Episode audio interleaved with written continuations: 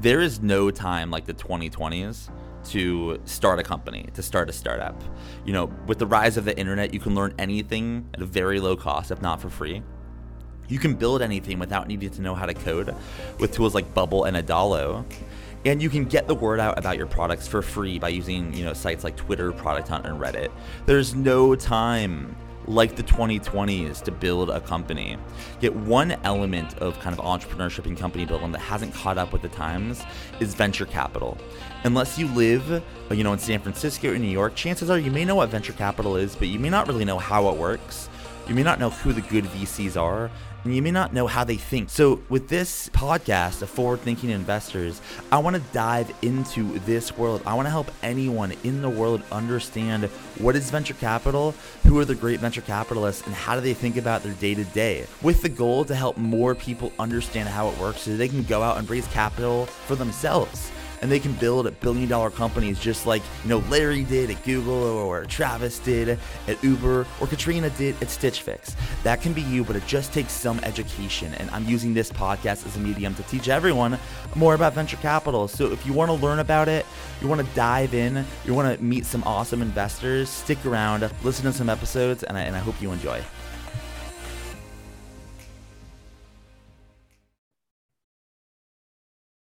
All right. How's it going, everyone? Welcome to another episode of Forward Thinking Founders. We talk to founders about their companies, their visions for the future, and how the two collide. Today, we have an investor segment where we are not talking to a founder, we are talking to an investor about portfolio construction and investing and all things on the other side of the table. Today, we're talking to Andrew Gluck, who is a GP at Irreverent. Welcome to the show. How's it going? Thank you so much. Thanks for having me. It's going, it's going really well. I appreciate uh, you setting this up yeah, I'm excited to excited to chat. We've been connected on Twitter for a little, and it's always nice to be able to talk face to face with someone that you've seen on, on the interwebs for, for a little bit. Um, so I think the first question, which is where I, I, generally start with with most of guests that are investors, are you know investing is is is not something a lot of people um, kind of know that much about or have a straight path forward into. So I'm curious for you, how did you find yourself kind of into investing? Just walk me through kind of how you landed here. Then we'll learn a little bit more about Irreverent and kind of where you're doing now. Yeah, sure. Um, so I um, it's funny. I've, I've I guess invested when you talk about investing, you know, I think a little bit about not just venture capital investing and VC investing, but I've kind of invested, you know, my whole life and always been interested in the stock market and and um, companies, company building, and and all of that, and entrepreneurship. And um, I actually remember um, doing some investing through uh, one of those after school clubs and checking the stock prices in the newspaper every single week to update, you know, our performance and everything. Uh, I remember in college, um, in one of my classes that I guess I wasn't paying that much attention to, day trading, um, some stocks, things like that. Um, and then, you know, even more uh, recently than that, you know, I've, I've always been very interested in the internet and digital commerce and e-commerce. Um, that's where my background is. So remember, you know, shortly after and throughout college and after college, investing in a lot of the, you know, the Web 1.0, 2.0 type stocks, um, and having some success there. And then um, for the past basically decade, decade plus, um, have been in the really in the digital marketing world. I worked at a um, startup in the space. Then I worked at an Amazon subsidiary, and then I worked at, at a Vitamin Shoppe, a publicly traded company. And then in 2014, I co-founded a digital marketing agency called Agency Within. Uh, grew it to be the largest independent digital marketing agency in the U.S. Uh, meaning in terms of just spend under management, there's about five or six big holding companies. Outside of them, we were the largest in terms of actual dollars spent on Google, Facebook, and those channels, uh, and spent close to a billion dollars on Facebook, or over a billion dollars on Facebook, over a billion dollars on Google, um, for a lot of VC backed brands, so brands like Coop and Rothy's, Helix, Bandier, Zola, Lola, um, and a bunch of others. And um, we also work with enterprise brands, so more brands that you know more people might know, like Nike, Intuit, Shake Shack, Spanx, Etsy, and others. And uh, it's funny because at the time I knew a little bit about VC and what it was like, and you know investing in those spaces uh, from some of our clients and helping them with their you know elements of their deck and and some of the some of their slides and, and gathering data around LTV and CAC and all of that, but didn't really know too much about it. Um, And then when I had a successful exit from the agency in 2018 um, and was thinking about what I wanted to do next, I realized kind of this dichotomy really in like the types of brands that we're working with. We're either working with really smaller but really fast growing brands or more enterprise brands that we're still growing, but you know, less focused on growth, more focused on profitability, a little bit more stayed, a little bit more, a little bit slower moving, and realized that I really enjoyed um, working with those early stage companies on that zero to one, on that product market fit, on that super quick scaling, uh, building the airplane while you're flying it type situations. Um, and so started to get involved in that space in uh, really in October of 2018. Um, started talking to founders, um, taking pitches, uh, and and started investing um, a few months later, and made um, you know some some investments as an angel investor. I did some advising as well, um, bringing those those marketing uh, skills and tactics to to to these startups and uh, started doing that um, in 20 really the beginning of 2019 i've been doing that for about two two and a half years. Um, had some good success um, some early winners um, and from that decided to go out and raise a fund and just ex- extend the impact of what i've been doing to you know more portfolio more more founders more companies and larger check sizes well, I appreciate you sharing all of that. Um, and it, I mean, it makes sense kind of how you landed up at, at, at, starting a fund. And I'm curious to learn more about it. I mean, when you decided, when you got to the point when you're like, you know what, I should expand my impact, you know, let's start a fund. How would you even know to make some of the core decisions? Like, for example, like how do you know how big of a fund or how many checks you're going to write? Or, or just how do you kind of, how'd you come up with some of these things um, when, when you got started?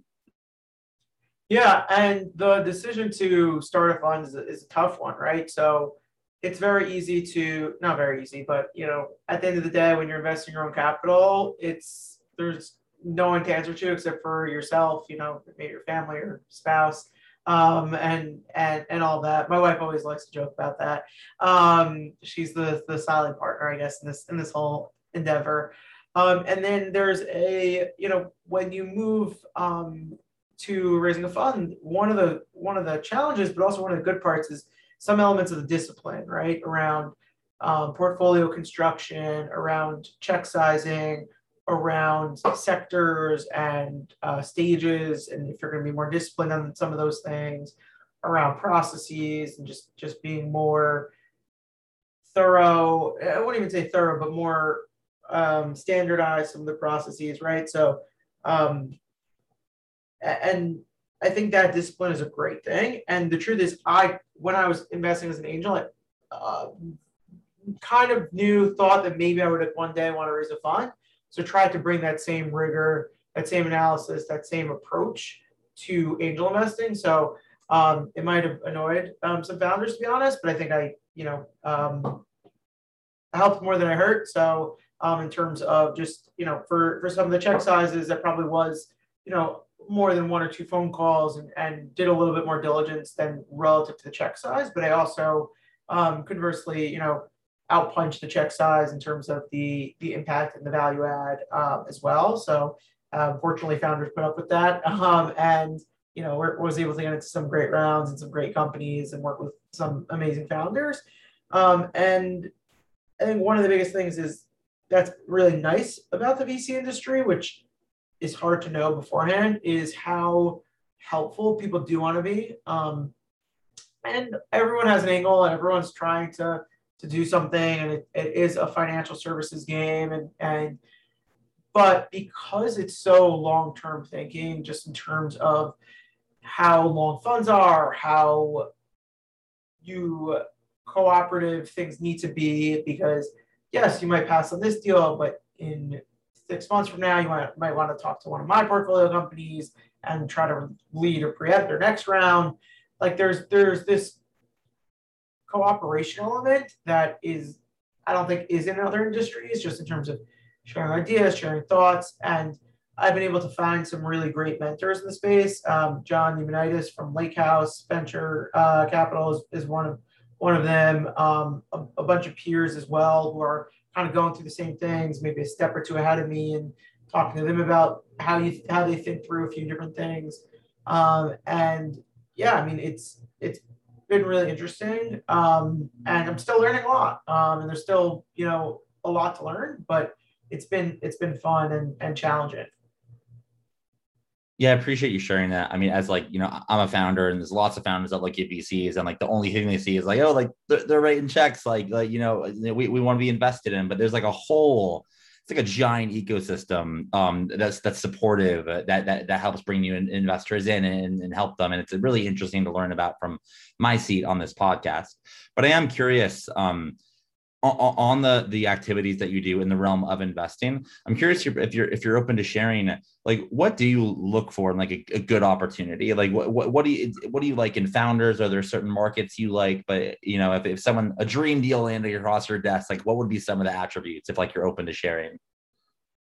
Yeah so one of the biggest um things that i look for is founder market fit. Um so i'm trying to invest in the early stages you know, often pre-revenue, pre-traction, definitely, you know, pre pre-product market fit.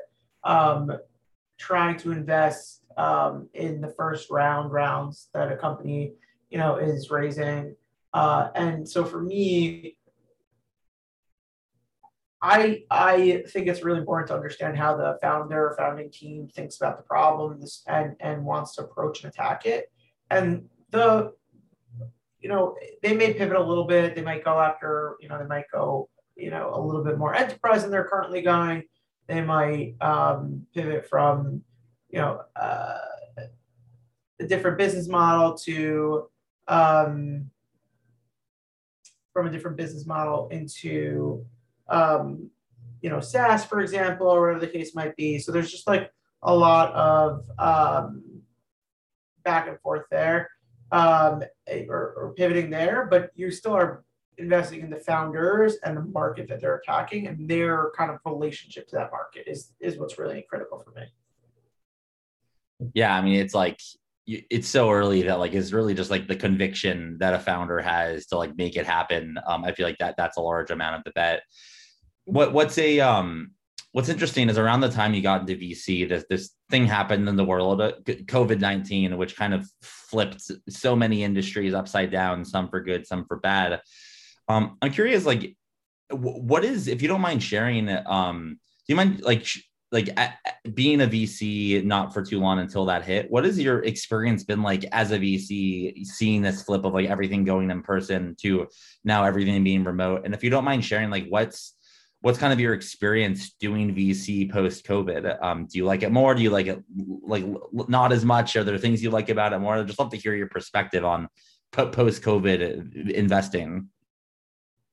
Yeah, yeah, it's funny. I mean, funny. I, you know, it's not a funny situation, but um, I was actually going to right before COVID. You know, I was trying to figure out like you know, narrowing down my sectors. Now it's narrowing down my stages. And I thought like one thing I was going to do is I was going to be really focused on, you know, call it New York, New York City, you know, and adjacent areas, but really tri-state area, you know, um, and be really focused on that. And, and COVID really upended that. Um, and now it's made it obviously easier to meet people, um, you know, kind of everywhere.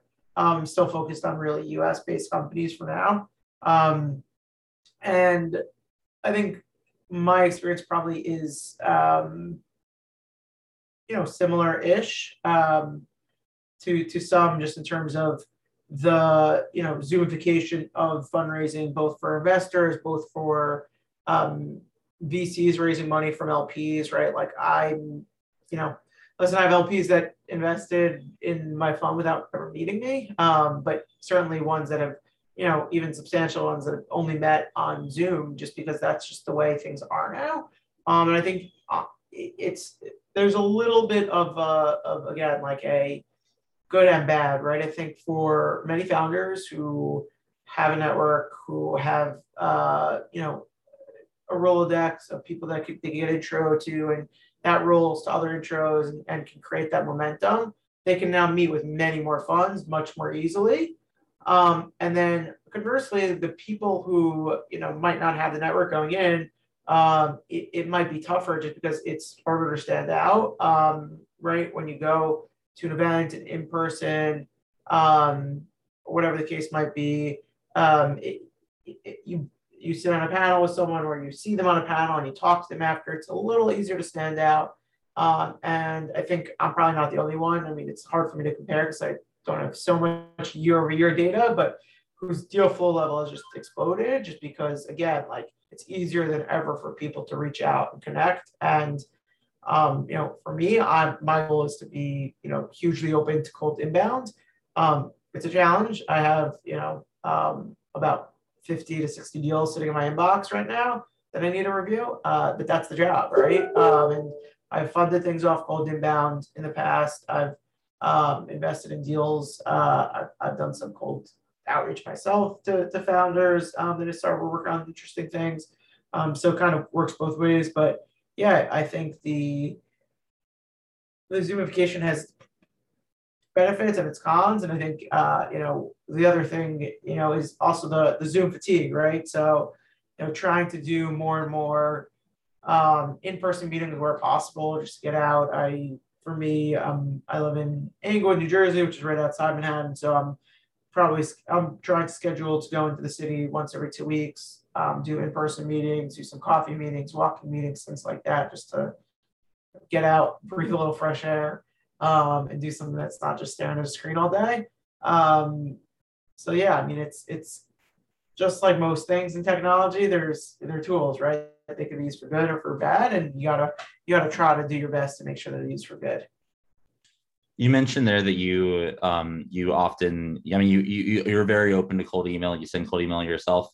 What is uh what is the characteristic of like a good cold email? Uh, like uh, so many founders are like, I mean, like just send hundreds of emails to hundreds of investors, and some of them even have like their like automated campaigns, which is obviously not the way but I'm curious as someone that looks at these emails, what what what what what do you think? What do you like if someone cold emailed you that you never heard of before? What is the characteristic of that email? Yeah, and and like I think there's there's kind of two ways to go about it. One is the um